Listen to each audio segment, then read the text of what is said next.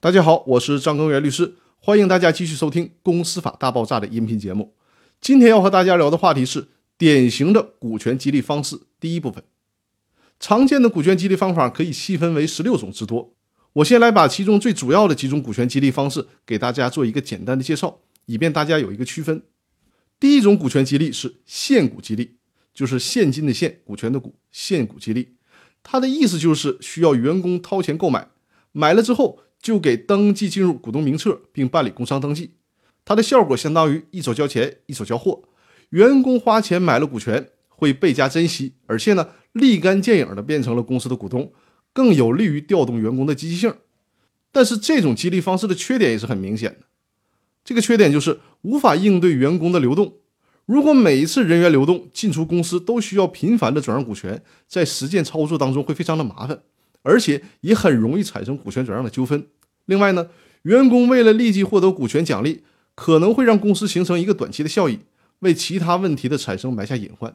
另外一个缺点就是，创始人很容易丧失对公司的控制权。而且被激励的员工取得股权之后，有限责任公司作为人和性非常突出的组织，它的组织成员也就是股东，能否和新进的股东相处融洽，这也存在着不确定性。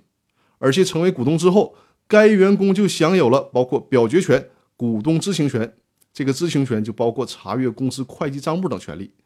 这对创始人以及控股股东来讲是有比较大影响的。现股激励的方式，它适用于非上市公司的高管和技术骨干。第二种的股权激励方式是期权，这种激励方式通常适用于上市公司或者上市公司控股的企业。它的特点是让员工以现阶段相对低廉的价格。购买之后一年或者几年的时间点上的股份或者股票，期权激励的优点是具有长期的激励效果。比如说，约定三年之后可以行使购买股权的权利，那么这三年之内，员工就需要想办法让公司的市值增加，这样自己将来得到的股权价值才能增加。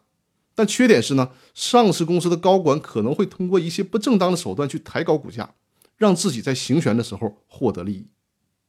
那今天就和大家先介绍这两种典型的股权激励方式，之后的音频陆续给大家介绍其他的股权激励方式。